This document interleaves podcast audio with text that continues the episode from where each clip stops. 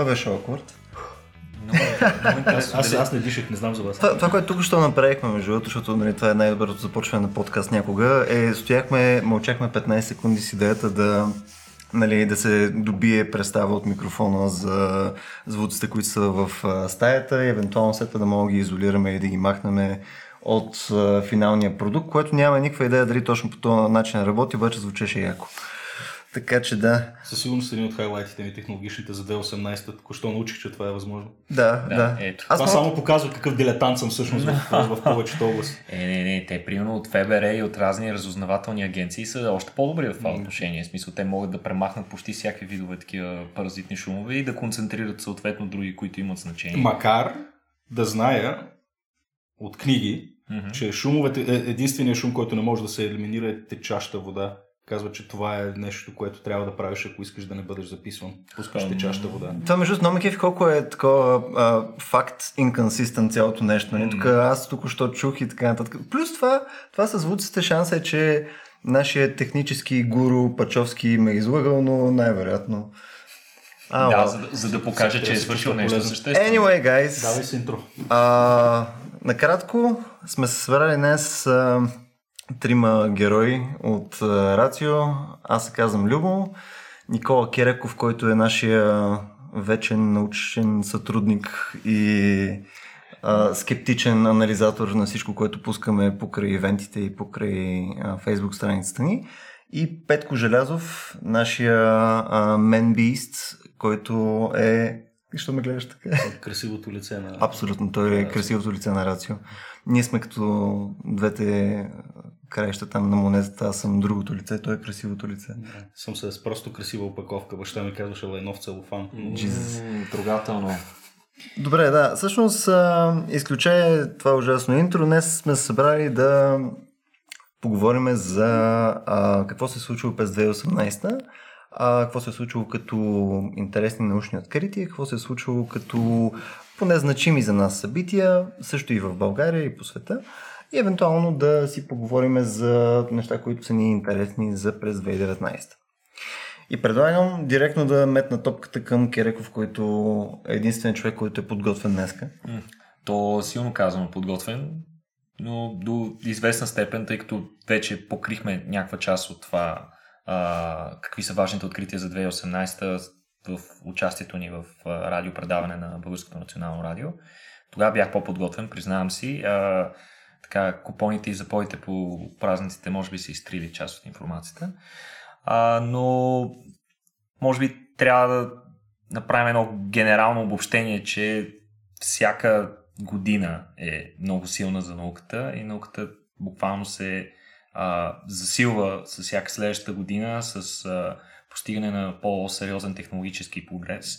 И ако някой от вас си направи труда да погледне а, в Википедия има много готина страница на науката през някаква си година, например през 2018 и буквално ще видите, че всеки ден има нещо много значимо за науката. Въпросът е, че за повечето от нас, а, нормалните хора, тези неща, които се постигат, те са някаква стъпка до крайен резултат, който би имал значение за нас, но а, по-голямата част от тях ние примерно няма да ги разберем.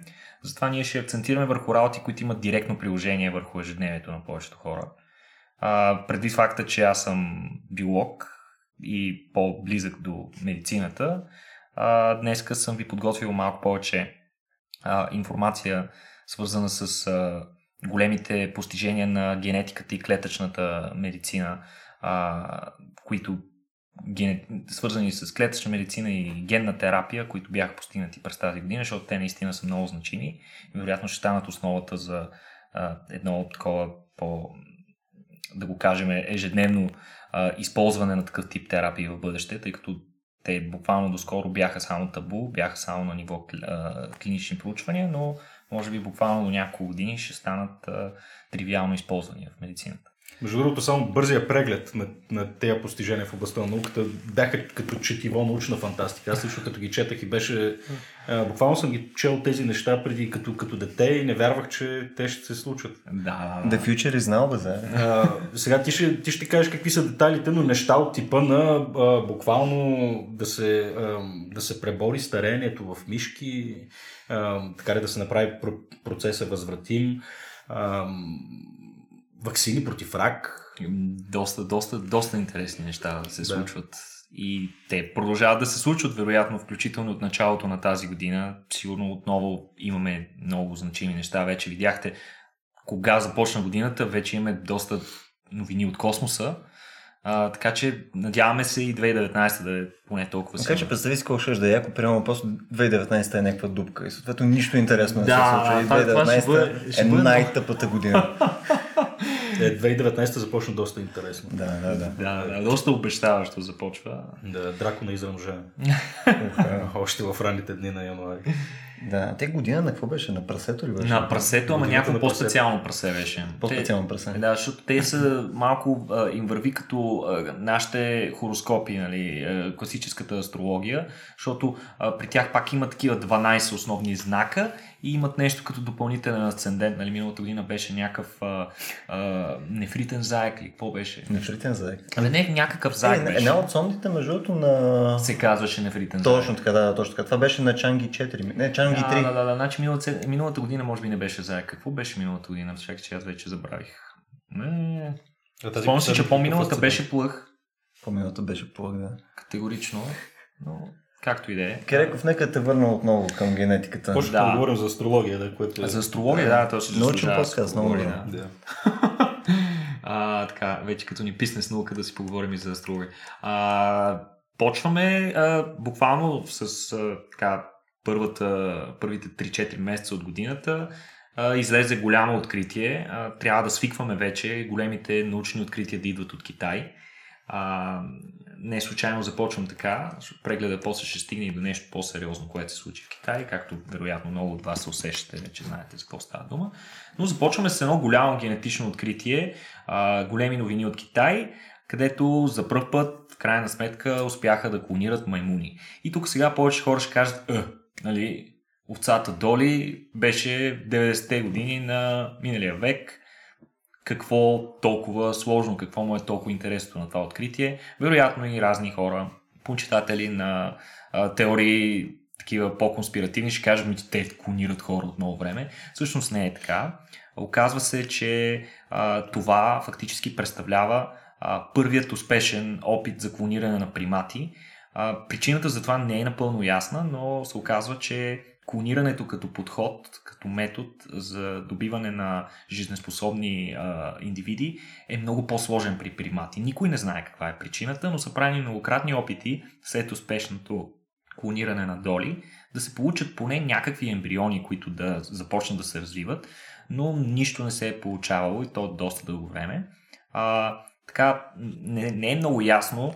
Аз лично не съм чел задълбочено статията на китайските учени, точно какво са променили те в подхода и как са успели да постигнат този успех. Успеха е всъщност, че са се получили две а, малки маймунки, които а, са си абсолютно живородени, за те си имат имена, забравих им имената, но а, те се и наблюдават, разбира се, от а, учените, които смятат да ги наблюдават продължение на много време, да видят как се развият, дали всичко е окей с тях. Но а, важно е да се отбележи, че въпреки този успех, той не идва просто така, а на доста сериозна цена, защото за постигането на този успех са били използвани десетки, буквално десетки ембриони, от които буквално само два са успели да се развият. Тоест, въпреки че постигаме някакъв успех, ефективността е ужасяващо далеч от това, което ни се иска да бъде. А, докъде би довело това, какъв а, стимул бихме имали ние да се клонираме? Това е един съвсем различен. Това исках да отбележа, че това ми се струва по-скоро като технологично постижение, не като някакъв огромен напредък в така фундаменталната наука, тъй като практическо приложение за човека какво би имало. Еми да, това е, това е също доста интересно. Аз винаги съм си задавал въпроса какъв е, какъв е този бум, как, защо толкова много се шуми около това колониране, а и всички сме чували абстракции от сорта на какво ще стане, ако колонираме а, някой, примерно, мъртъв диктатор от сорта на Хитлер, Мусолини да. или някой такова, ако успеем да вземем генетични проби от, от тях. То тук и ми се струва, че докосваме и границата на биоетиката. Тук това вече е по-интересният момент, тъй като примати да клонираш... Вече си на една стъпка. Вече си на една стъпка. Но... Или както вече е дълбоко известно в, в сивия интернет, това вече се е случвало и то много да. Абсолютно се случва. А и се случва е сивия? систематично. Защо е сивия интернет? Аз нямах предвид интернет, нали? Но да. На Dark Web. Да. Какви са били маймуните? Капуцини? А не, не.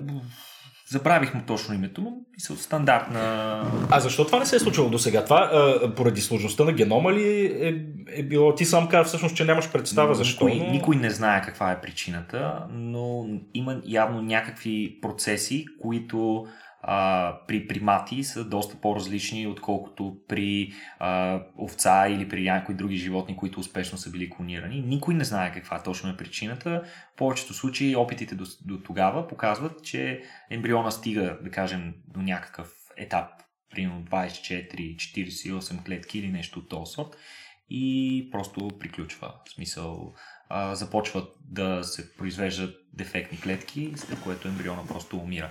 Не е ясна каква е причината, не е ясно и какво са направили самите китайци, поне на мен не ми е много ясно, вероятно има доста задълбочена статия по темата, който му е интересно, а, но поради някаква причина те са успели да постигнат нещо, т.е. да решат сериозен научен проблем, който не е намирал решение до сега. В случая това подлежи на peer review, нали така? Разбира се, разбира се, е нещата, в, са, нещата са публикувани. А, всъщност той успех вероятно е бил постигнат не миналата година, ами доста преди това. А, е, новината обикновено, знаете, излиза заедно с а, статията. А, така работи науката, след като съответно комисия от експерти се уверила, че този успех наистина е реален и официален, едва тогава новината достига до медиите. Това е много хубав урок за начина по който се представят новини като цяло. Това е както тази наскоро излезе новина, за, че са открили фусил на най-стария известен представител на животинското царство, ако не се лъжа на 500 милиона години, австралийски учени. Mm-hmm. А, самия фусил е открит 60-те години, но те чак сега успяват да извлекат холестерол, mm-hmm. доколкото, доколкото разбрах, не знам дали си запознат с тази новина. Да, да, да, да. Забравих и как се казваше името на животното, но наистина това е едно от най-древните същества, откривано до тогава. Това, между другото, се наблюдава доста често, а, тъй като а, обикновено такива, такъв тип а, древни индивиди се намират в някакви находища и учените нямат първо нямат достатъчно време да категоризират всички открити неща. И второ, обикновено в момента, в който дадени разкопки се извършват, може би дори технологиите не са налични, както каза ти, това е било открито 60-те години. И това нещо остава в един музей, трупа прах и така нататък, докато някой не се захване отново с него и не го изследва по-задълбочено и се намират наистина изключително изненадващи неща в стари открития. Тоест, дори в старите неща те не са приключили, те имат още какво да дадат на науката. За да бъдем коректни, 1947 и вида се нарича Дикинсония. Дикинсония, wow. точно така, да. да.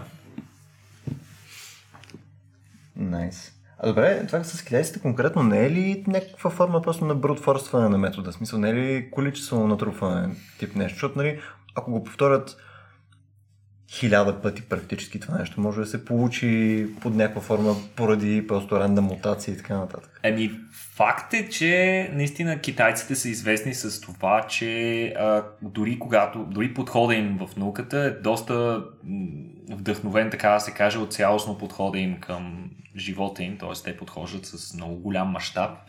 И дългосрочно. И дългосрочно така, ако мога така да се изразя, не жалят и средства, нито пък човеко часове за тях не представляват никакъв проблем.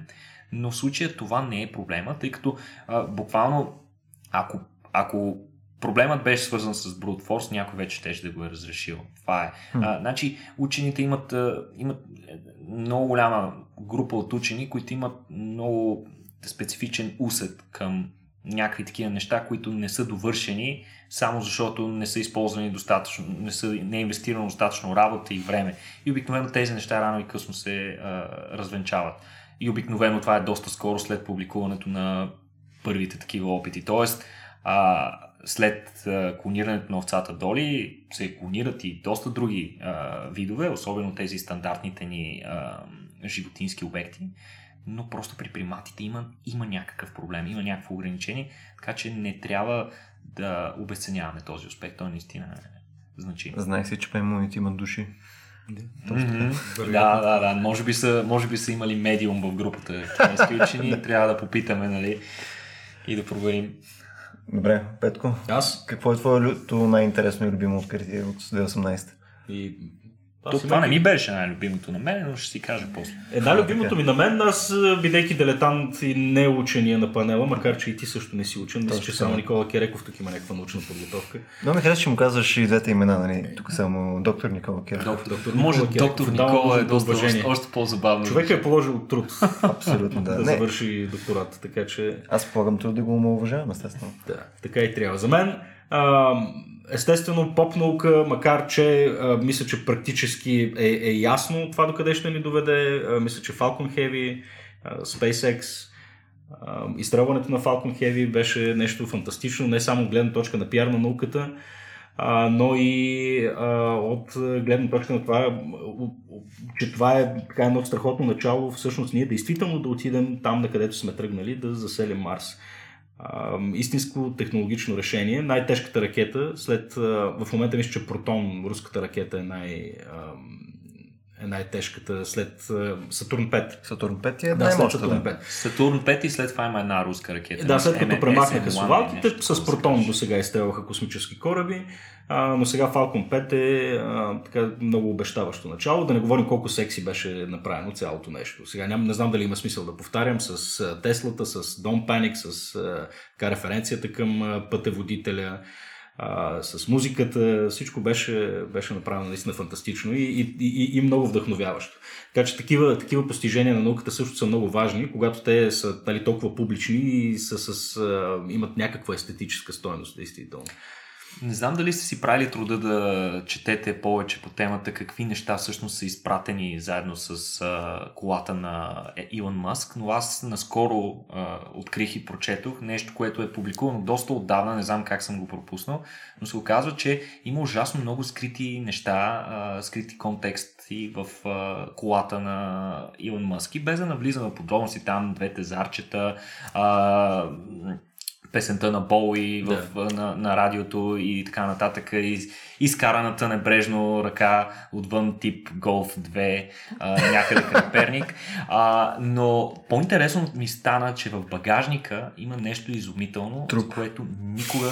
Да, това би било изключително интересно да имаш и един труп. Това би дало възможност на а, извънземните, които се натъкнат на колата да вземат и проби от нас, а, без да се налага да ни отвличат нощта. А, а, по-интересното е, че се оказва, че в багажника има скрити няколко диска. Няколко диска, направени от една компания, която смята да въведе революция в съхранението на информация. Дисковете са направени по а, технология, която се тества за пръв път в света. Това са някакви кварцови дискове, които а, съхраняват някаква огромна плътност на съхранение на информацията имат. Не можа да разбера какви точно са четците, които се използват за прочитане на тези а, дискчета, но те са с размер на едно пени. Си представете една стотинчица и изглеждат стъклени, като а, изследователите, които са ги разработили, твърдят, че а, давността на информацията съхранявана в тях, според тях е някъде нещо от сорта на няколко милиарда години, което доста ме впечатли и мисля, че даже някаква... Колко на брой такива дискове си? Мисля, че има два такива диска върху... Те що не са напълнили багажника? Да, е що с- така? с Една размер на кофичка, нали, така, да. Да. Според мен това е нещо чудовищно а, тежко, но, но и са използвали някаква революционна техника за литография, за да, за да, за да постигнат такава плътност на запис. Не си спомням точно какво, каква част от наличната ни информация бяха качили на тези дискове, но те имат доста сериозни амбиции а, да, из, да използват партньорството си с SpaceX, за да се създаде някаква а, така, дейтабейс, който да се използва в бъдеще, когато а, човечеството се е разпространил не просто на Марс и на Земята и на Луната, ами на още, да кажем, някои от спътниците на големите а, планети и в такива дискове да се използва в устройства, които да са в реално време в комуникация помежду си, така че информацията навсякъде да се синхронизира, т.е. ти да имаш бекъп на човечеството на няколко различни места, което мен изключително много ме впечатли, много ме впечатли и, и не знам защо това нещо някакси премина в сянка на цялостното събитие. И аз не бе го чувал това. Аз също го чувам за първ път. Вчера гледах цял документален филм за SpaceX и за ще, ще, ще ви прати много интересно. Това е а какъв вид информация са качили горе? Не се знае. Ами, Българска песен има ли? Ами, имаше някакви песни, имаше някакви текстови файлове, но Тита. мен, мен, Тита, мен малко ме разочарова, че не бяха качили много информация или поне не го бяха обявили. Mm-hmm. Защото те практически тези дискове могат цели а, масиви от хард дискове да се съберат в тези а, стотинчици. Така че много ме впечатли. Да, представи си, нали, точно, точно извънземните са свикнали вече с един формат, който пращахме там някакви златни плочи неща и сега почва да сменихме формата. Човек. Абсолютно. Така взеха да ги четат. А ние толкова често почнахме да ги сменяме, че според мен извънземните са доста объркани. Въобще не сме консидерат изобщо. Mm-hmm. Но между другото, Нали, Falcon Heavy и не всички останали неща, които се случиха през 2018 значи това са колко над 100 излитания са се случили през тази година, а до година не се забавят. И тенденцията е като цяло да има все повече и повече изстрелвания. И въпреки, че приемам за мен е, да, ходене до Марс определено е доста интересно. Да, евентуално да пуснем и хора на Марс, супер интересно. Не мисля, че това е по-интересната история от към Space Exploration. А, по-любопитното пиано за мен е, че ние сега се връщаме на Луната. И се връщаме мъжката. А, връщаме се сега, да, на, на пети, нали, кацна Чанги. Mm-hmm. А, на тъмната страна. На да, тъм, така наречената. На противоположната страна на Луната. Нали? I beg your pardon. Mm-hmm. А, и съответно има серия други мисии, които също тази година трябва да каснат. Има една от Израел, мисля, че беше Space Ill, мисля, че беше фирмата. Mm-hmm. Тя беше, а, то не е фирмата, то е някакво НПО, мисля, че беше. А, и има една от Индия мисия, също, която трябва до края на годината да се случи. Оттам нататък... Те какво ще пратят? С ами, кацане? Това, това е с кацане, да. Това mm-hmm. конкретно с кацане и с ровери. А, като имаше и две щатски компании, не знам дали те бяха в рамките само че на 2019, които също са с кацане. Едната обаче не беше с ровера, беше с някакъв такъв тип джумпинг дрон, където mm. просто с такива с тръстъри просто се предвижва. За Тези, да... които използваха на стероидите на Хаябуса 2. Точно така, точно така. И, и, и, там идеята е да изплорват за майнинг. Mm, те, те са някаква така частна компания. Та, поинтът е, че ам, все повече и повече се обръща внимание на Луната, защото имаме вече малко по-различен технологичен контекст. А, Луната се отваря за вече някакви бизнеси реално, в смисъл да, да добиват а, минерали, да се установяват някакви евентуално експерименти. Примерно е този, който е а, експеримента от Чанги, те носят, а, какво беше, а, някакъв цилиндър вътре беше с а, някакви silkworms. Да, да, да, да, с а, семена на картофи и с а, м- яйца на купринена буба, които Точно. мислят да опитат в а, един така контейнер, затворен хабитат, да ги посадят и да ги изложат по някакъв начин на светлина, да се опитат да, да видят дали ще има някакво развитие на едно от двете. Тоест, ще се тества затворен биотоп на Луната, което е силно впечатляващо. Но, накратко, ако погледнем реалистично, на нас гейтвея нали, към останалата част от Слънчевата система нали, по-скоро ще ни Луната. Нали? Това е място, където може да направим вече някаква по-постоянна база, а, не задължително на повърхността. Нали? Сега има един план на НАСА, който е, който точно се каже Gateway, май, mm-hmm. а, който е за 2020 някоя. Space Gateway, точно така. Да, да Gateway, да. Като то не беше идеята да е толкова голямо, колкото Международната космическа станция. Там беше целта да е с един до двама души, мисля, че, но да има опция да се слиза на Луната от а, станцията надолу. Mm-hmm. Та, това, това според мен е супер интересно, защото вече влизаме в някакъв по-практически реализъм. Нали? Не е само да отиваме до Луната, защото нали, е студената война и съответно искаме да покажем, че можем и правим неща, защото са трудни и така нататък. Mm-hmm. А го правим, защото вече има някакъв практически смисъл от това нещо. И това ще ни позволи да правим повече неща в нали, нашия заден двор, който е Макар че политическия контекст, според мен, не е изчезнал напълно и няма и да изчезне. Сега те първо ще се рестартират серия разговори mm-hmm. за това как, какво ще правим с Луната. И не знам, аз честно казвам, е, имайки предвид, че това ще изисква кооперация между най-различни е, държави и космически агенции, имайки предвид какво се случи през 2018 в така световен, в световен план, аз не съм сигурен, че, ще, че правителството ще успее да намерят консенсус. Gonna build a moon wall. Ами според мен китайците ще продължат да го правят и от, е, от суета в известна степен. Да, а, докато... За тях е важно. Те имат все още да наваксват чисто като комплекс. Така е, да, да, да. Защото тяхната космическа програма стартира толкова по-късно от всички останали вериги. Ай, не знам доколко при вас го имаше това нещо като усещане, но кацането на тъмната страна на Луната според мен не беше усетена универсално от човечеството като, като някакво научно постижение. Именно защото беше направено от китайците. Не, а, а, не би го приравнил по никакъв начин, ако това беше постижение на НАСА. Mm-hmm. А, тук говорим малко и за имиджа на, mm-hmm. на, на държавата, която, която има подобни постижения. А, сега, ако руснаците от Донбас изстрелят нещо и каснат на Марс, не съм сигурен дали ще ръкопляскам. Mm-hmm. Ще съм много, ще, ще изпитвам амбивалентни емоции, най-малкото. Да, това със сигурност е да е по-субективно. Но в интерес на истината, ако сравниме начина по който Штатите и дори Европейската космическа агенция ам, се отнасят нали, към мисията си в космоса, китайците са много добри в комуникирането на тия неща. В смисъл, ако погледнеш, деца вика, даже и social media стратегиите им и така нататък, те са... е необходимо да са добри в комуникирането. Те представят с огромен чудовищен държавен ресурс и както и той каза, там няма ограничения в, в нищо. Така че бъдещето принадлежи на тях. Докато ние в нашия плуралистичен разговор, западните демокрации, не знам до каква степен ще успеем да догоним. Може, може, но аз това казвам да. с идеята, че причината, поради която нали, на тебе не ти е било толкова впечатляващо, нали, колкото ако беше примерно някой друг. Или примерно като не, цяло не, не се усеща. Щипка сол, лека горчив, да. горчивина има в цялото нещо. А, мисля, че това е, от, от, там идва и до голяма степен идва от комуникацията на това нещо. Мисля, те ако бяха положили, да кажем, сериозен ефорт това да го направят секси, то ще тия секси нямаше да го има този да. whatever вкус, който имаш. Да.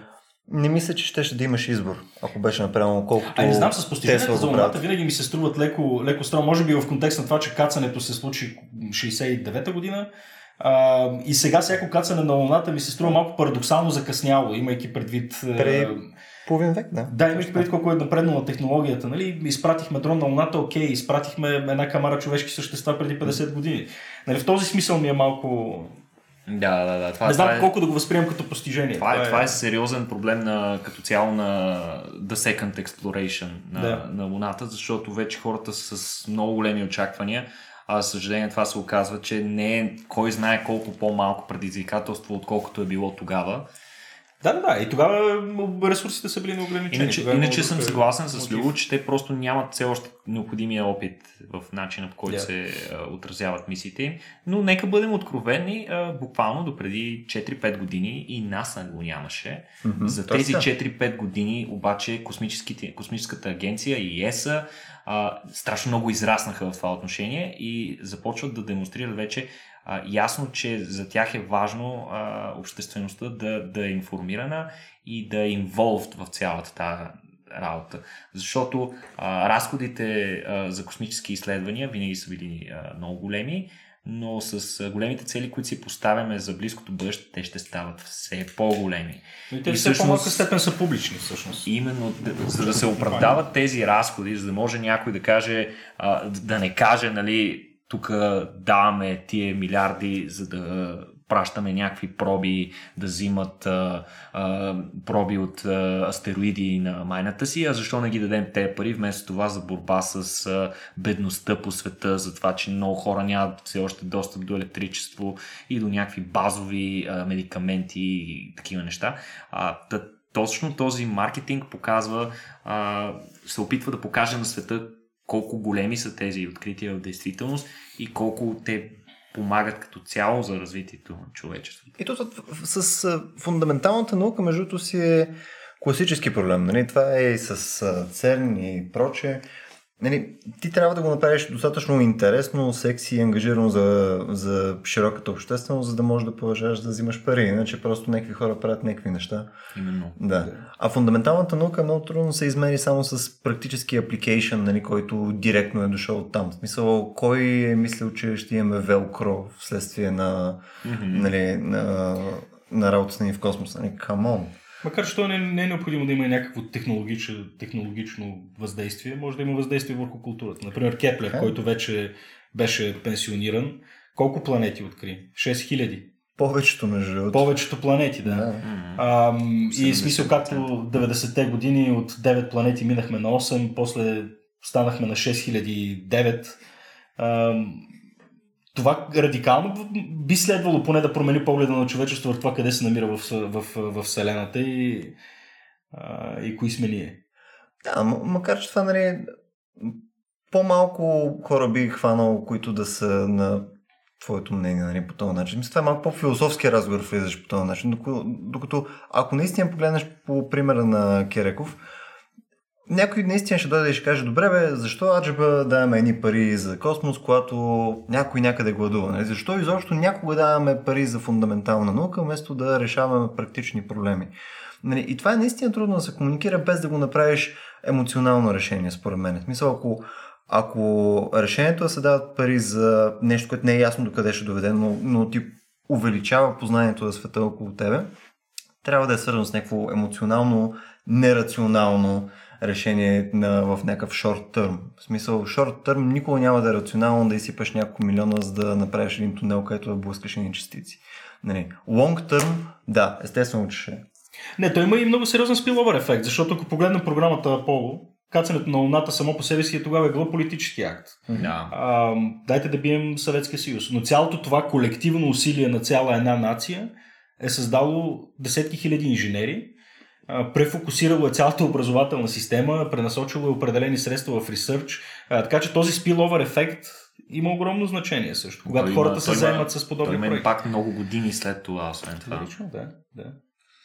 И само за да излезем от космоса за секунда и разкова се върнем на Земята, предлагам да напомним за най-яката новина от 2018 и тя е ламбатите. Ломбатите. Човек. Какво се е случило с ломбатите? Ломбатите. Аз не съм наясно с ломбатите. Камон. Бре, значи има едни малки животинки, които са... Аз не знаех, че на български също са ломбати. Мисля, че има някакво... Вомбат, да. Вомбат ги казват, доколкото знам. Даже мисля, че има и хора, които се опитват да ги гледат като домашен любимец. Те са пухави същества. Чакайте да видя как изглежда ломбата. Ломбата е типичен изглежда представител на Той е торбест, фауната на Австралия. Торбесто, да. торбест вегетарианец, аналог на нашите гризачи. Втори резултат. А, голямото откритие тази година за, не, за тези същества е, че те са нали, то това се знаеше от доста време, не е откритие, че а, изпражненията им реално са квадратни. Кубични. Кубични. Да го кажем. Като гранули. Хвърлят зарчета. а, но това, което а, зоолозите и учените, които се занимават с изследването им, не разбираха е защо за Бога са им зарчета и как физиологично това нещо се случва вътре в организмите им, какво по-различно от това, тъй като привидно поне а, по устройството, така, външното устройство на ректума, ако мога така да се изразя. Външното устройство. Той не е кубичен. Няма как другояче да се изрази. Той, той не е квадратен, т.е. изходът не е квадратен. Защо обаче това, което излиза от там е кубично, е Правят доста тухлички. по-трудно. Правят си тухлички, точно така. А, и това, което са установили а, учените, те първо са използвали, това е добър пример за ефективно използване на наличните ресурси, използвали са а, убити вомбати на улицата, roadkill, а, и са ги така зарадвали са им се много, като са ги намерили, защото те явно животните все пак се пазят и не се случва често да намериш блъснат бомбат в добро състояние.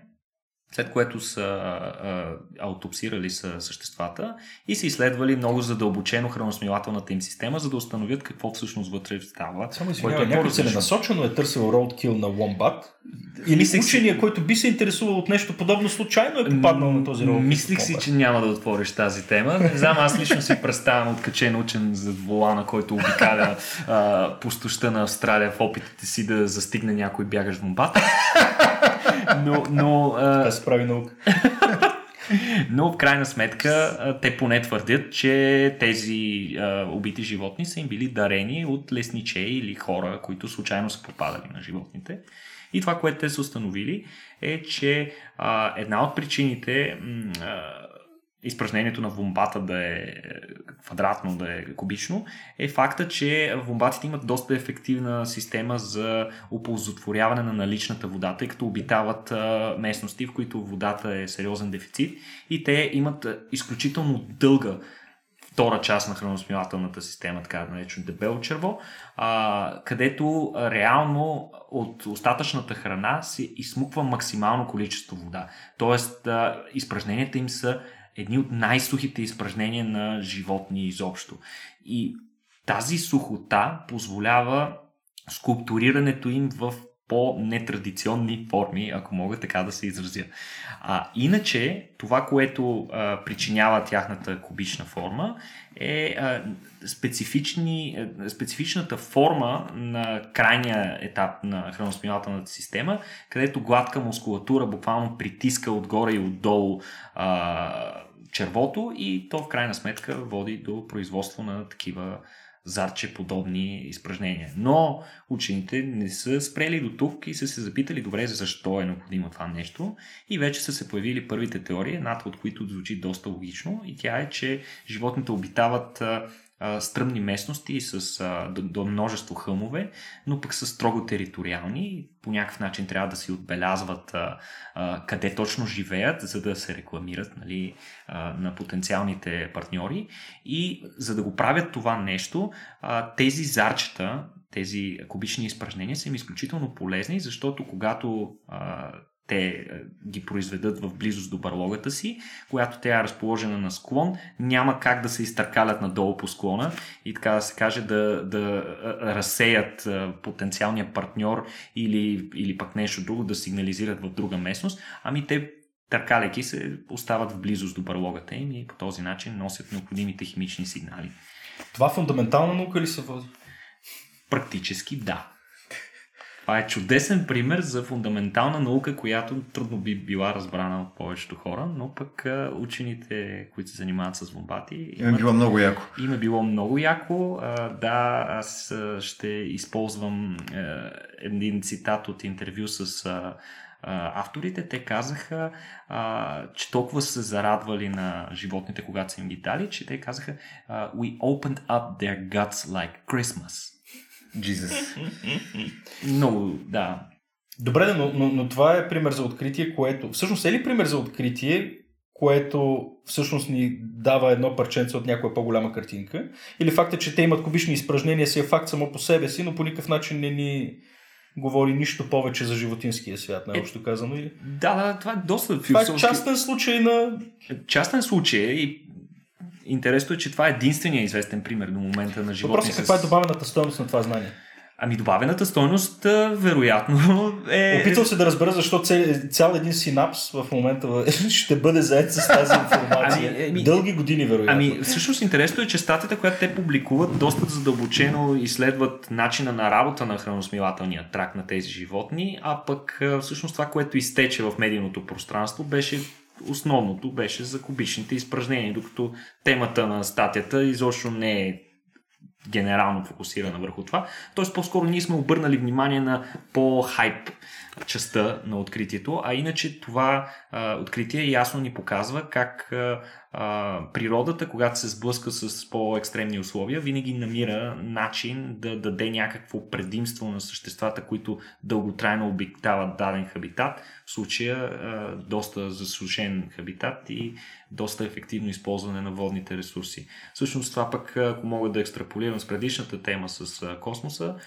вече познавайки факта, че имаме страшно много планети подобни на Земята, много повече отколкото сме очаквали, и вероятно на някой от тях може и да има живот, науката екзобиология или ксенобиология започва доста сериозно да се развива, като според нея една голяма част от законите валидни за живота на нашата планета биха били валидни на много други планети, включително и теориите ни за еволюцията, естествения отбор. Така че, вероятно, ако си представим, че някъде има много засушена планета, където има някакви същества, подобни по размер на бомбатите, нищо не пречи, така да се каже, те да са развили подобна система за ефективно оползотворяване на водата. Като говорихме, като спомена еволюция, интересно антропологично откритие, в Денисованската пещера четах са открили кост на жена, а, която при изследване на ДНК на въпросната кост mm-hmm. а, са установили, че това е всъщност кост на жена, която е хибрид между денисованец, да. Поправиме дали така се нарича, и неандерталец. Точно да, така. Всъщност това е първото реално доказателство за това, че. че освен, с, освен да. с нас. Че освен с нас, ами и с тях.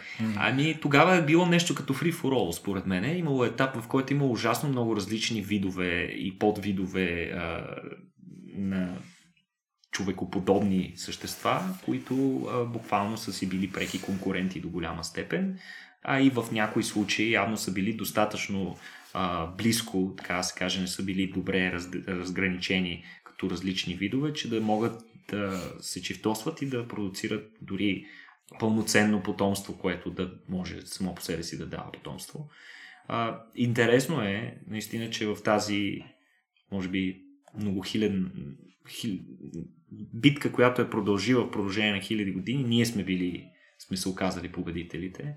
Ме ми е изключително любопитно да видя точно с над какви същества сме успели да надмогнем.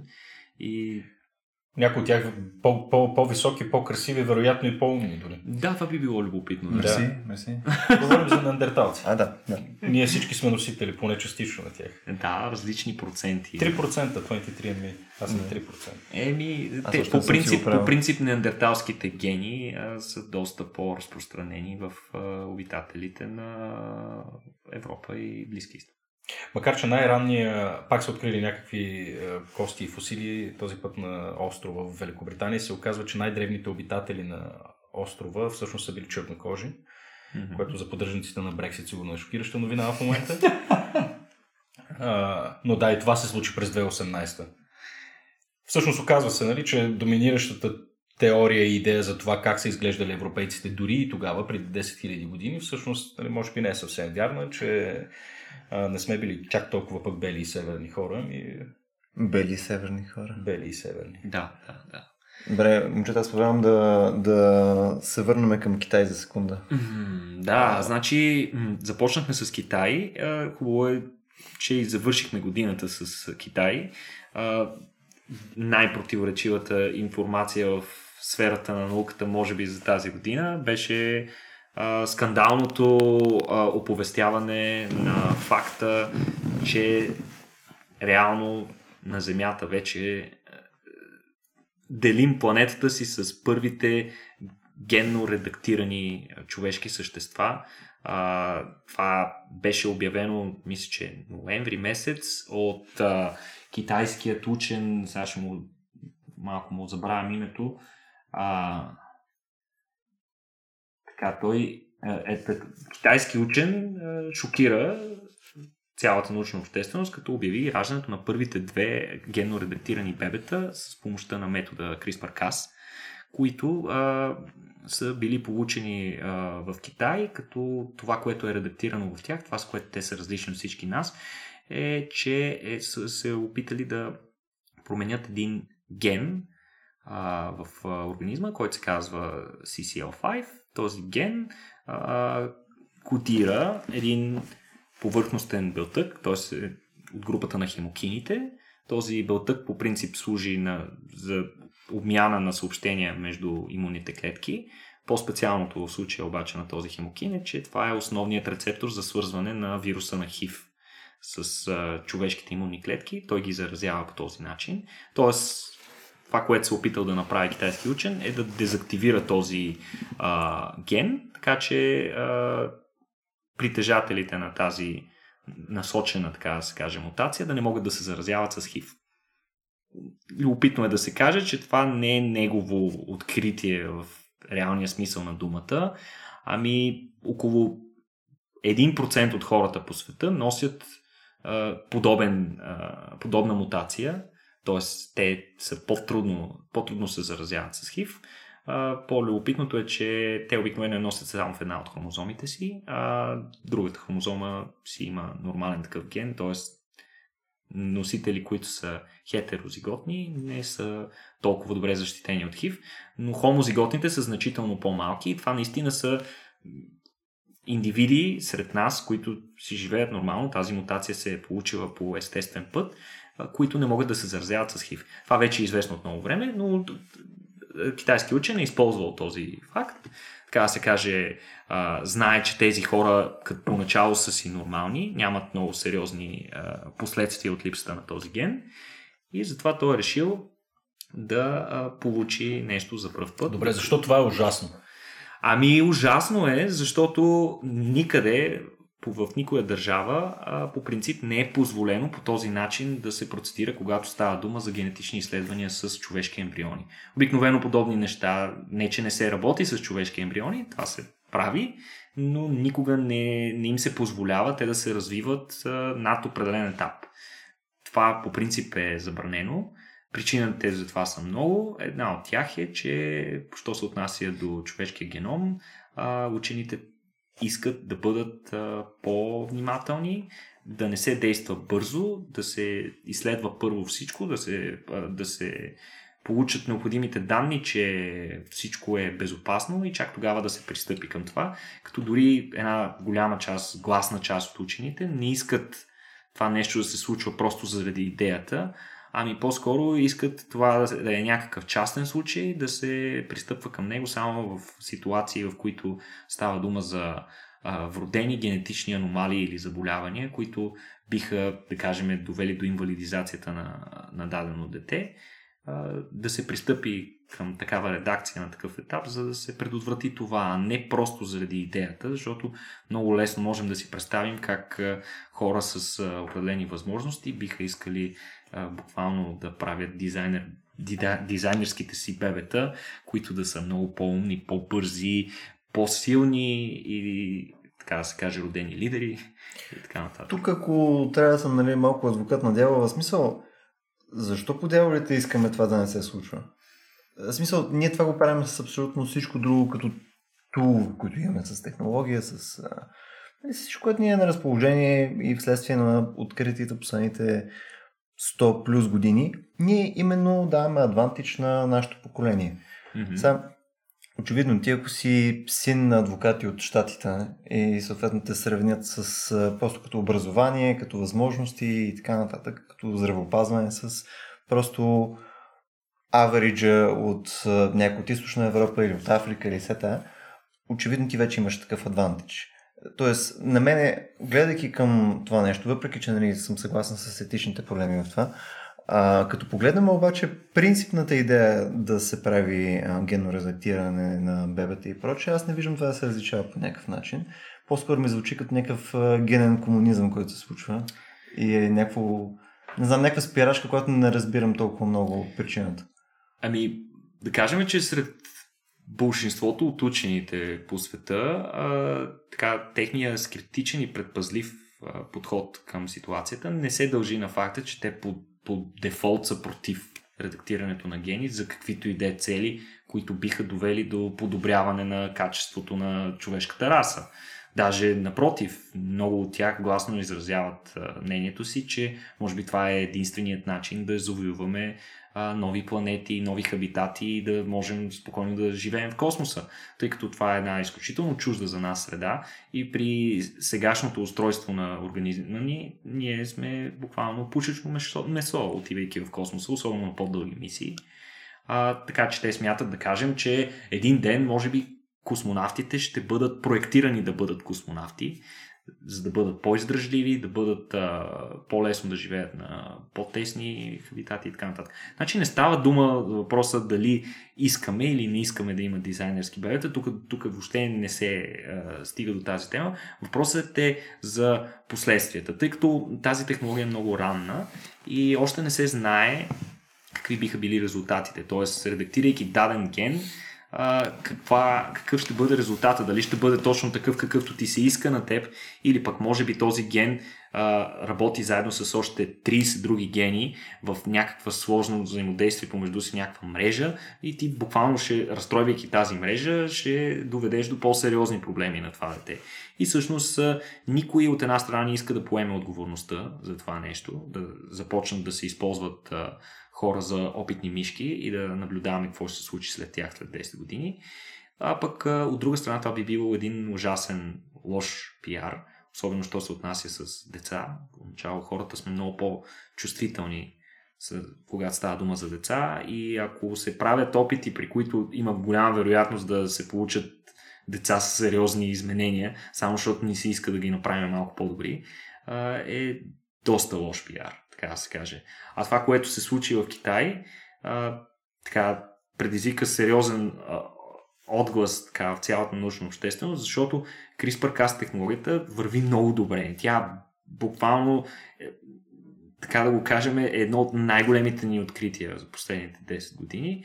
А, има огромно развитие в, а, както в познанията ни за метода, така и в способността ни да го модифицираме, за да го използваме за конкретните си цели. А, точно буквално един месец след а, обявлението на това с бебетата, излезе страхотна статия, която пък показва малко по-дълбочина какви са основните механизми, по които а, ендонуклеазата Cas9 реже, така че да не допуска грешки така че ние вече знаем как да направим метода да бъде по-точен и да не прави а, нежелани мутации. Mm. Но това излезе един месец след скандала, а, науката още се тресеше и изобщо не му се обърна внимание. И всъщност учените се притесняват от това, че случилото се ще доведе до издигане на по-сериозни бариери а, пред работата с а, метода и реално ще ограничи възможностите за употребата му. Но иначе доста сериозни пропуски има в изследването на китайския учен. А... Добре, имайки предвид, че това е такова чудовищно етично нарушение. На първо време мога да кажа наистина с а, основата на клиничните проучвания е информираното съгласие. Да. Информираното съгласие и стандартите за неговото а, въвеждане са били една от най-големите революции в медицинските изследвания.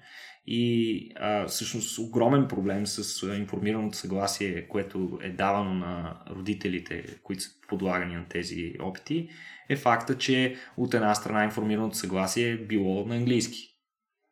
А това става дума за китайци, което по принцип е нарушение, защото обикновено информираното съгласие трябва да е на езика, на който говориш, на местния език.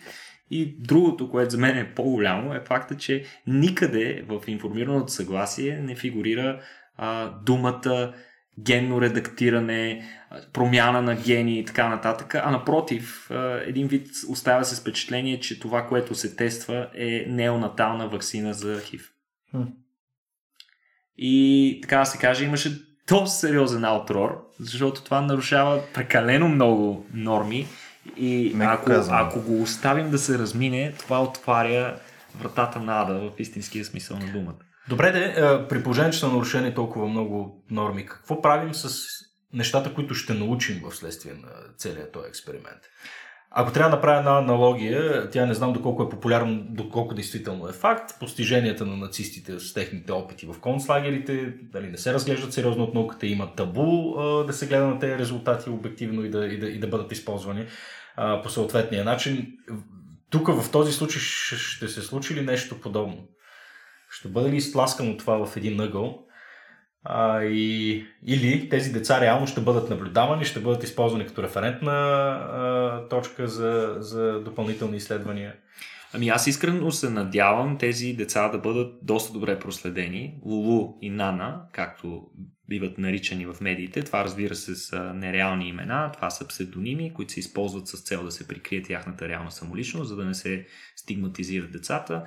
А, малко ми е трудно да си представя как ще успеят родителите да ги предпазят от това познание, да разберат, че те са малко по-различни от а, своите другарчета. Но се надявам искрено никога да не им се каже, защото това наистина ще доведе до някаква стигматизация. А, но самият учен, Цян Куи, а, той каза, че тези деца ще бъдат а, подложени на много сериозни тестове, още от самото им раждане. Те вече а, са тествани за множество неща. Нещо, за което не са тествани, най-ключовото. И това е дали, дали вирусът на ХИВ може да заразява техните имунни клетки. А, той каза, че това нещо предстои, поне така е обявил. На... Ще ги заразят с клетки. А не, не, не, не. Разбира се, че не е. Смисъл, Кое става... предстои? Не ми, по-скоро ще се вземе кръвна проба, ще се изолират бели кръвни Мгм. клетки, след което в контролирани условия лабораторни ще а, бъдат изложени тези а, имунни клетки на вирусът на ХИВ и после ще се проследи дали той, вирусът на ХИВ, е успял да зарази. Тоест, дали това генно редактиране, което се е целяло, е протекло успешно. Тоест, А в случай, че тези ние деца... в момента нямаме потвърждение, че това е протекло 100% успешно. В случай, че е протекло 100% успешно и едно дългосрочно наблюдение 10-15 години покаже, че няма кой знае какви ефекти, можем ли да му връчим Нобелова награда за това, че е измислил нова терапия? Ами това Едва ли. доста, доста е спо. По-скоро не. По-скоро не. А, Нобеловата награда, която аз лично очаквам, ако не е следващата, то поне до 5 години, ще я получат хората, разработили CRISPR-Cas метода, които според мен в момента са доста извергнати, точно заради моралната стойност и, и конфликта, който предизвиква метода. За това не е дадена. Иначе стоеността на CRISPR-Cas като като а, техника, като методика е невероятна. Това е нещо, да кажем, би го сравнил с PCR метода, който бе даден на генетиците, които преди това нямаха същите, а, така да се каже, средства за да изследват разпределението на гените, конкретни гени, мутации и така нататък. Така че Нобеловата награда за CRISPR-Cas метода е абсолютно 100% сигурна, според мен. Въпросът е кога. Докато, докато метода предизвиква такива скандали и тресе обществото с страхове и така нататък, учените няма да го получат. Е, все пак, нали, в смисъл, хората, които дават Нобелата награда, в крайна сметка имат някакъв, някаква субективна преценка. Нали, до момента, в който това е, той, той заради това, нали, дори пича да е направил огромен брейктру в науката, никога няма да му дадат Нобелова награда. Това просто е, Да. просто е невъзможно. Може би по-важното от всичко от това да се правят, да се правят изследвания и да, да си смел в изследванията, наистина да, да работиш по правилата, защото както и във всичко, правилата създават норми, по които буквално всеки трябва да работи, всеки трябва да се съобразява. Това прави една обща система, в която хората с доверие споделят данните помежду си, стъпват върху постиженията на предишни хора и ги надграждат. Тоест, когато това нещо бъде нарушено, това води до нестабилност в цялата система. Както е примера, който спомена Петко с експериментите на нацистите. Добре. Имахме панел за CRISPR на нация. Имахме, да. Аз точно това си мисля, между другото. Трябва да направим още един рекап с хората от панела. Милю, ти ще направиш. Ти си фантастично човешко същество и тук за 2018 аз искам да използвам ефира да ти благодаря. Тук това беше минута за реклама да ти кажа, рекламирам теб в момента, да. Да, интересно е, че сме на подкаст, не може да видите Любо как му се изчерви главата отгоре. Любо е, Любо е много високо функциониращо човешко същество, блестящ търговец, ивент органайзер, ползва ексфолианти редовно, хубав е. Точно така, да. Между другото, в момента сме на подкаст, в смисъл на това, че седиме на пода у нас и записваме подкаст. Но фантастична работа, Любо. За 2018 година колко събития имахме? Ми, малко над 30. Малко Финиширахме с, мисля, 31 или 30. С серия колаборации също в интерес на истината. Малко над 30 събития и а, доста бързо скочихме, между другото, от някаква супер and gloom тема до Любо Да. се изчерви, нали? Да. А, да, имахме над 30 събития, като това, между другото, за нас тази година беше такъв proof of concept. А, дали всъщност има интерес толкова много към събития за популярна наука? Дали ние можем да правим толкова много събития? Дали може да ги организираме чисто практически, технически, като теми и като всичко останало? До някаква степен не успяхме. А, не успяхме, особено в началото, тъй като не бяхме свикнали да правим толкова много ивенти. Но с времето се понаучихме да правим нещата по-добре. Научихме се как да си организираме работата по-адекватно. А, повече приличаме на организация, пълно в момента спрямо началото на 2018. Началото на 2018 практически имахме един фейсбук чат и бяхме 12 човека вътре, където си говорим неща. Към края на тази година си финиширахме вече с няколко различни такива целеви отдели, които се занимават с по-типова работа, да ме приличаме си вече на нормална организация, не на серия хора, които им е интересно да правят неща по един път в месец. Фейсбук чата се седи, не? с колеблива ползваемост. Не, това, което е а, за мен е позитивно, ако нали, трябва да се фокусираме и на рацио за секунда, а, от 2018 е, че се понаучихме какво е каква е нашата идентичност като събитие, а, какви формати се харесват повече на хората. Това, което видяхме между и на мен ми беше интересно, е, че като цяло някои теми се възприемат много по-добре, ако са в а, диалог, а не толкова ако е лекция, лекция. Мисля, лекциите продължават да са важна част, но по-интересната част е в някаква дискусия или по-като интервю а, формати. Пълно с Петко направихме а, две такива събития в музейко а, тестово през лятото, които бяха такива rooftop партита. Това малко силно казвам парти, но да, в смисъл бяхме на покрив. А, и имаше алкохол. И имаше алкохол, да. So far, so good. Нали? Mm-hmm. Всичките изисквани неща бяха на лице. Ама, да, това, което там тестахме беше да представим темите, нали, по... Все едно, все едно е предаване, все едно е интервю на интересни хора по някаква такава overarching тема. И като динамика поне на мен много повече ми харесва от всичко останало. Зато, нали, очевидно аз съм една идея biased, тъй като все пак съм правил някакво количество събитие специално с лектори-лектори, съответно различното ще ми хареса повече. Но и чисто като ангажираност на хората мисля, че е една идея по... Хубаво, но и ние трябва да се също така да се учим как да го правим все по-добре. Точно така, да. Всичките събития, ти сам го каза, са и един своеобразен експеримент. Точно Аз като водещ имам много да ръста. Абсолютно. Като но участници. Това което, това, което виждаме е, че нали, очевидно, може би за всеки, даже и без да е правил същия експеримент като нас, е, че колкото повече време отделяш нещо, колкото по-добре се подготвяш и колкото равно повече работа вършиш по тия неща, качеството се вдига. А, наистина тази година, ако сравниме като количество ивенти, ние сме свършили просто по три работа спрямо миналата година. Ако имаме по три ивенти, ние сме свършили по 10. А, само за контекст, пълно ние в момента гледаме да планираме събития поне месец, месец и половина напред, като в момента роудмапа ни е някъде до към края на юни. Мисля, за тази година вече имаме нещо проекта на 12 на подготвени събития до голяма степен. И това се надяваме всъщност да, да позволява съдържанието да е доста по-добро. Нали, подготовката е ключова. Нали, за разлика от подготовката ни за този подкаст, смея да твърдя, че за тази година сме се подготвили доста, доста добре от към ивенти. А, това, което на мен ми се ще е да направим през 2019, освен че ще увеличим още събитията, са няколко неща и с това ще изкочим нали, от темата Рацио. А, едно от нещата е, искаме се да правим събития извън а, София, поне да тестваме един град, като едно или две събития. Да видим Сега всъщност... десетки градове треперят в момента и се надяват. и се надяват. Мездра. Мездра, да, защо? Рацио, Аз съм бил в Мездра. Имал съм приятелка от Мездра, между другото. Добре, засегнахте. Няма значение. А, това е едно от нещата, което мисля, че е интересно. Второто е, че видяхме такъв тип установки, като а, гравитационния павилион през ноември, който направихме, който буквално с тия N на брой ръце сме го нали, построили за няколко дни в София Event Center. В смисъл, видяхме, че такъв тип интерактивни установки всъщност са доста яки и позволява да комуникираме обща тема, която ни е на събитието доста добре. Ще се опитаме да правим и други такива на по-големите ни събития. Сега... Ще станем цирк дю солей. Да, цирк дю рацио, да, точно така.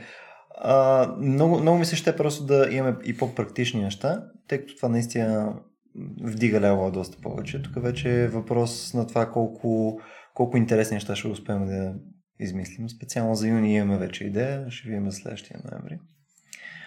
И не на последно място, това, което правим в момента, виждате, все още сме доста смотани, а, но ни се ще с опит и с а, по-добра подготовка в рамките на тази година да направим повече и по-интересни а, такъв тип а, беседи. А, било то с а, такива когнитивни шампиони като Кереков или с а, други такива посредствени типове като мене и Петко. А, искани се нали, да направим повече разговори, не толкова типа интервюта, е по-скоро развиване на изкуството на разговора като цяло. А, очевидно ще се учим на това и ние в, в следващите няколко месеца. Така че молим за търпение. Много търпение. И лоялност. да, точно така. А, тук вече зависи от нас да ни бива повече да говорим в микрофона и да не се движиме толкова много по пода ми, докато записвам. Подът ти е твърд. Пода ми е твърд. Пода не става за подкасти. Да. Добре, момчета, искате ли да направим някаква бърза прогноза за 2019? Какво ни е интересно? Какво очакваме най-много? В областта на науката или в... В областта на науката по-скоро. Да излезем малко от рацио. О, аз нямам представа какво да очаквам. Аз със сигурност, поне с това, което знам в момента, не съм способен да екстраполирам тъй, че да направя някакво разумно или така интелигентно предположение какво може да се случи. Ето никой не е казал, че това да е интелигентно. Нали? Ами, не знам, а, мен, мен специално много ме вълнуват а, така, постиженията на биотехнологиите, може би поради факта, че имам и деца. А, когато чуя, че има пробив в, а, в някакви видове терапия или в лечение или в разбирането ни за това как работят болести или човешкото тяло по принцип, това наистина, наистина ме вълнува и чувствам, че се движим наистина напред. А, космоса ми е малко по-трудно да, а, нали, да, да, да, да го почувствам чисто емоционално като толкова като, като нещо толкова значимо, макар че, че и секси е вдъхновяващо от друга страна. Но със сигурност биотехнологиите е, е областта, където очаквам много неща да се случат. Със сигурност не очаквам напредък в социалните науки, при все, че те са моята силна страна и, и, и моят така интимен интелектуален интерес. Социологията и економиката ще си останат така една глорифайната хазартна дейност по-скоро.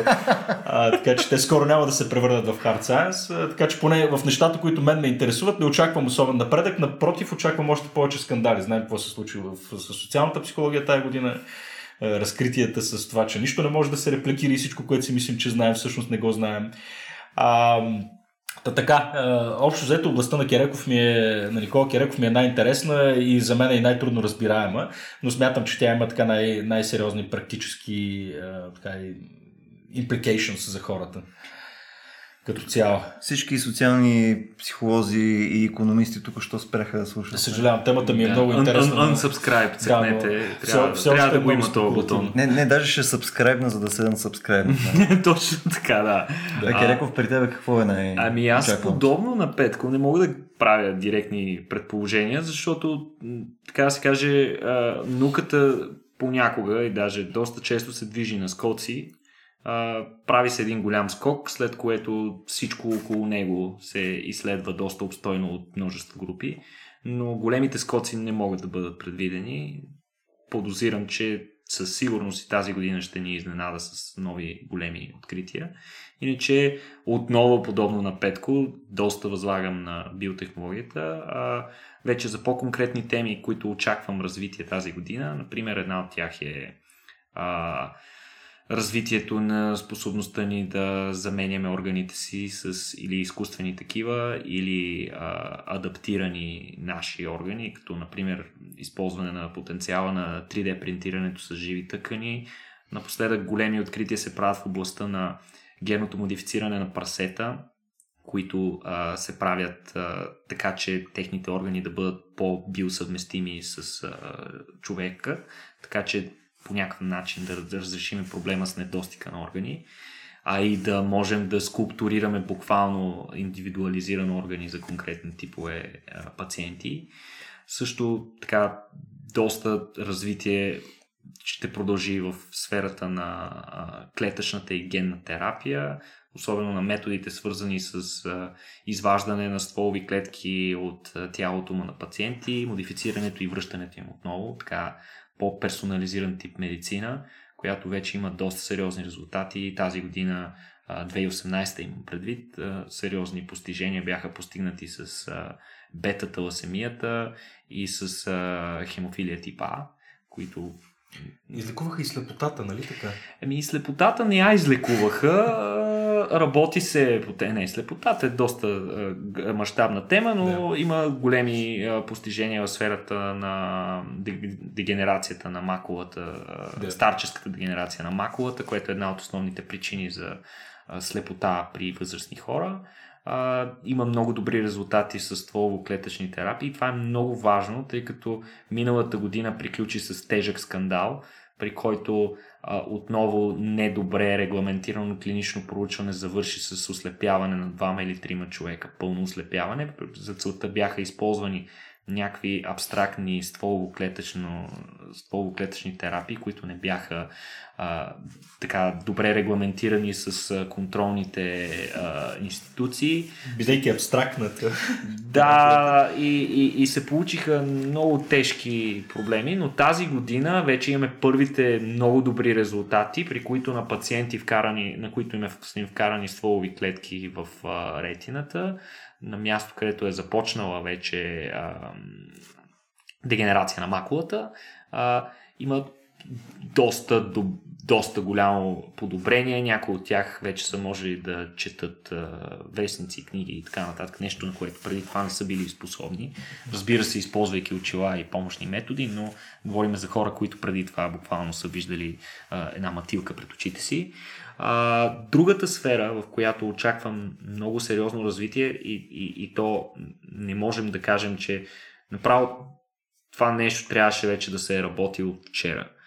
И това е а, проблемът, мащабният ни проблем с антибиотичната резистентност. Трябва да намерим решение преди този проблем да стане грандиозен, преди той да стане огромен а той е на път вече да стане огромен, тъй като а, резистентни на класическите антибиотици бактерии вече има във всяка болница, независимо от нивото и на санитарност и на чистота. А, работи се по страшно много различни методи а, за постигане на това. А, очакваме големия пробив, още не знаем откъде точно ще дойде. А, също хайпа, свързан с изследването на човешкия микробиом, и така, добрите бактерии, обитаващи червата ни най-вече. Също и там се очакват доста а, напредък, тъй като страшно много ресурси се хвърлиха последните три години там, така че откритията те първа ще следват.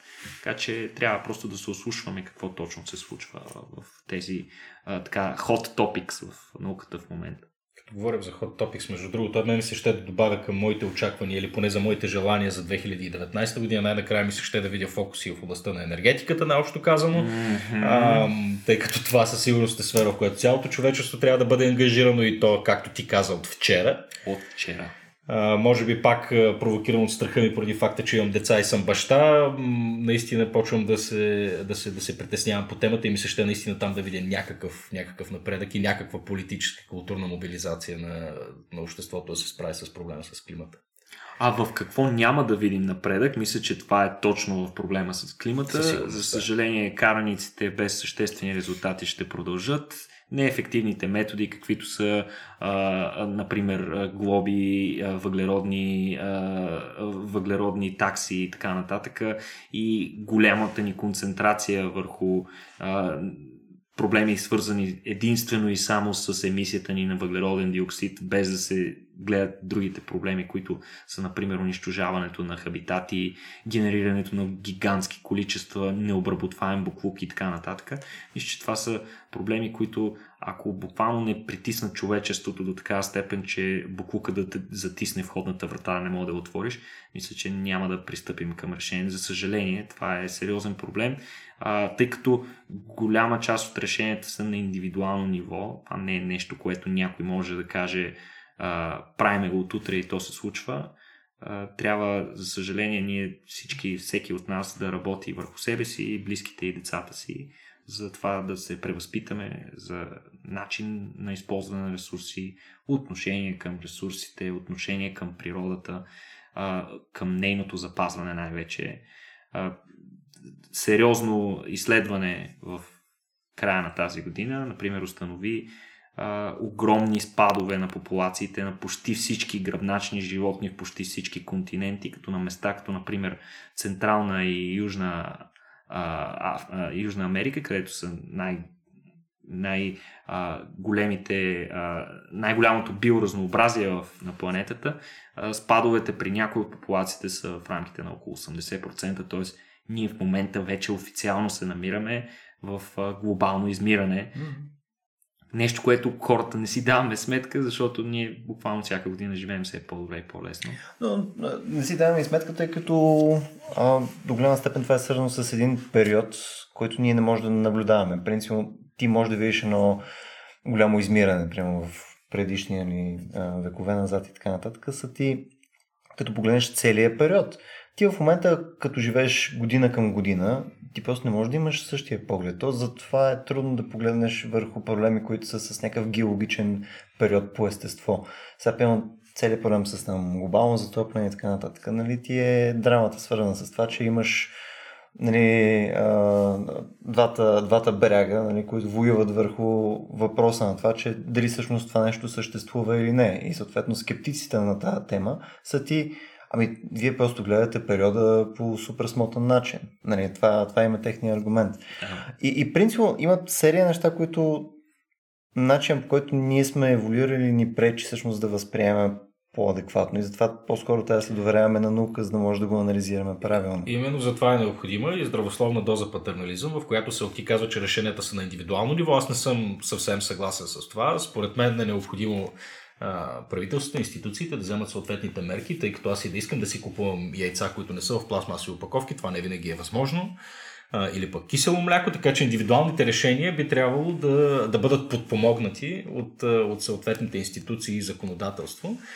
И действително не може да се разчита, че кумулативното натрупване на добри индивидуални решения всъщност ще доведе до грандиозна промяна. Не, не смятам, като всяко друго нещо, като всеки скок в науката, в технологията и в, и в обществото е необходимо а, да се намесва а, така, институциите, които човечеството е създало, за да дават тласък на тези процеси всъщност.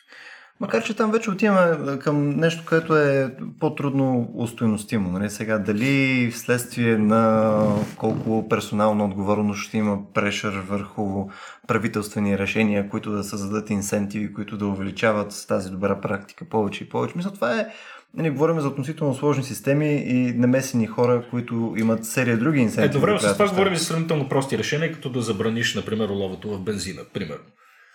Това е, има, имаме прецеденти да забраниш съответните съставки, които влияят на озоновия слой. Имаме прецеденти. Не е чак толкова невъзможно, не е чак толкова трудно. Да, да това, са, това са добри примери, в които буквално цялото човечество е мобилизирано от регулации прияти на общо световно ниво и реално резултатът е да. значителен. Да. Но тъй като проблемът е много по-комплексен да. и ще изисква много по-сериозни мерки, а налагането на голяма част от тези мерки са, да го кажем откровенно, политически непопулярни. А... Накарай ли да спре да яде месо? Да, малцина, малцина от decision мейкерите в, така, в световната политика биха се осмелили да се опитат да наложат някои от мерките, които биха имали истинска ефективност. Защото има политическа цена, да. Те, те имат сериозна политическа цена, защото никак не са популярни. Те биха довели до ограничаване на някои неща в обществото и те няма да реагират добре. И ако трябва само леко да завършим, за да не влизаме вече в дискусии за политика, футбол и жени, а, това, което от моя гледна точка е полезно и причината, поради която правим рацио, е всъщност да създаваме една идея по-информирано общество, а хората са една идея по-скептични и критични към света около тях. А, това не значи по този начин те да стават експерти по всичко. Тук ще напомня, че нали, хубаво е да се интересуваш от всичко около тебе, не е задължително да споделяш мнението си за абсолютно всичко. Нали, на черни връх може да има чайна, от там нататък тебе не те интересува особено този случай, окей okay, да не го коментираш във Facebook. А, бих, а, бих единствено призовал за повече модерация. По-малко партизанщина. Това, това е нещо, което мен най- може би много ме изнервеше през изминалата 2018 и ако трябва да си пожелая нещо за 2018, не толкова свързано задължително с наука, е повече опция за разговор без скачане към ага, ти си от тези. А, защото иначе разговорите не са продуктивни, не са интересни и аз обикновено се евакуирам в момента, в който видя, че някой ме определи като либерал или като радикален, десен и така нататък и съответно вече не ми е интересно в този разговор. Бих ви препоръчал да тествате. Това звучи като добра идея за мен. Амин, брат. Амин. Благодаря, че ни слушахте. Надяваме се да има и следващ запис от пода на Любо и до следващия път.